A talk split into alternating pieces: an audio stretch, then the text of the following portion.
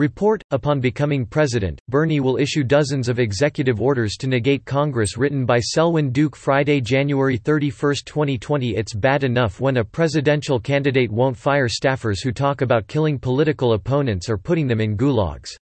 But when that man then promises to immediately issue dozens of executive orders upon taking office because we cannot accept delays from Congress, it perhaps should give you more than pause.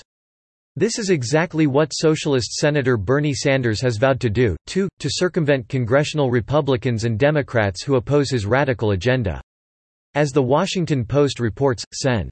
Bernie Sanders IVT, is considering dozens of executive orders he could unilaterally enact on a wide range of domestic policy issues if elected president, according to two people familiar with the campaign's planning and an internal document reviewed by The Washington Post. Several of the executive orders would reverse President Trump's policies on immigration, including an immediate halt of border wall construction, removing a limit on accepting refugees for asylum, and reinstating the Obama-era DACA program, relates National Review. Another order involves forcing Americans to fund the Planned Parenthood prenatal infanticide business. Other orders include a ban on the exportation of crude oil to combat climate change, and the severing of any federal contracts with companies that pay employees less than $15 an hour. The site continues.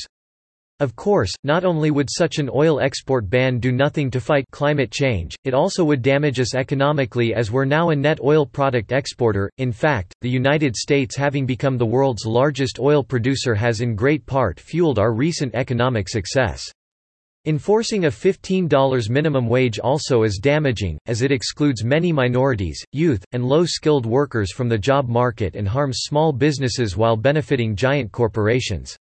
Most troubling about the latest Sanders revelation, however, is the internal document statement, we cannot accept delays from Congress on some of the most pressing issues, especially those like immigration where Trump has governed with racism and for his own corrupt benefit.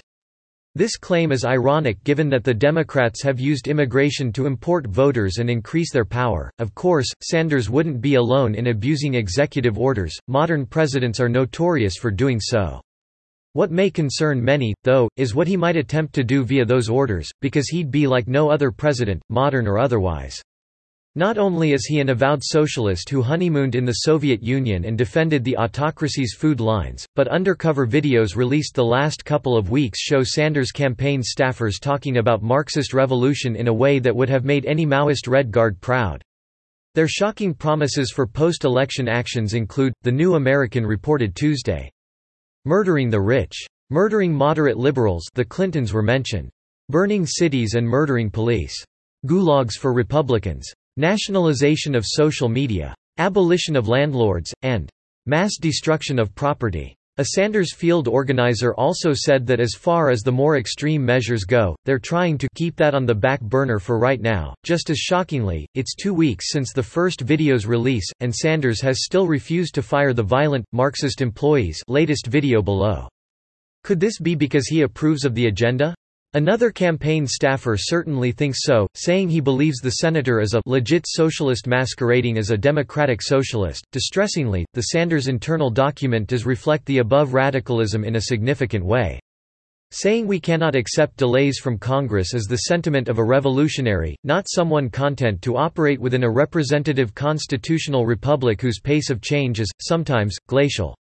Relegation to evolutionary change may sound bad and sometimes is inconvenient, but it respects the principle expressed in the Proverbs, look before you leap and haste makes waste. An immature person, a child, for example, craves immediate gratification, wanting everything now. He's eager to break down barriers and bulwarks and lay laws and institutions flat to make way for an old mistake he fancies a new idea. And viewing matters through the snapshot of time that is his own existence and being historically illiterate and chronologically chauvinistic, he is, to paraphrase G. K. Chesterton, oblivious to the danger of tearing down those barriers because he has no idea why they were put up. But a wise person understands that if you will not have rules, you will have rulers, to quote Chesterton again.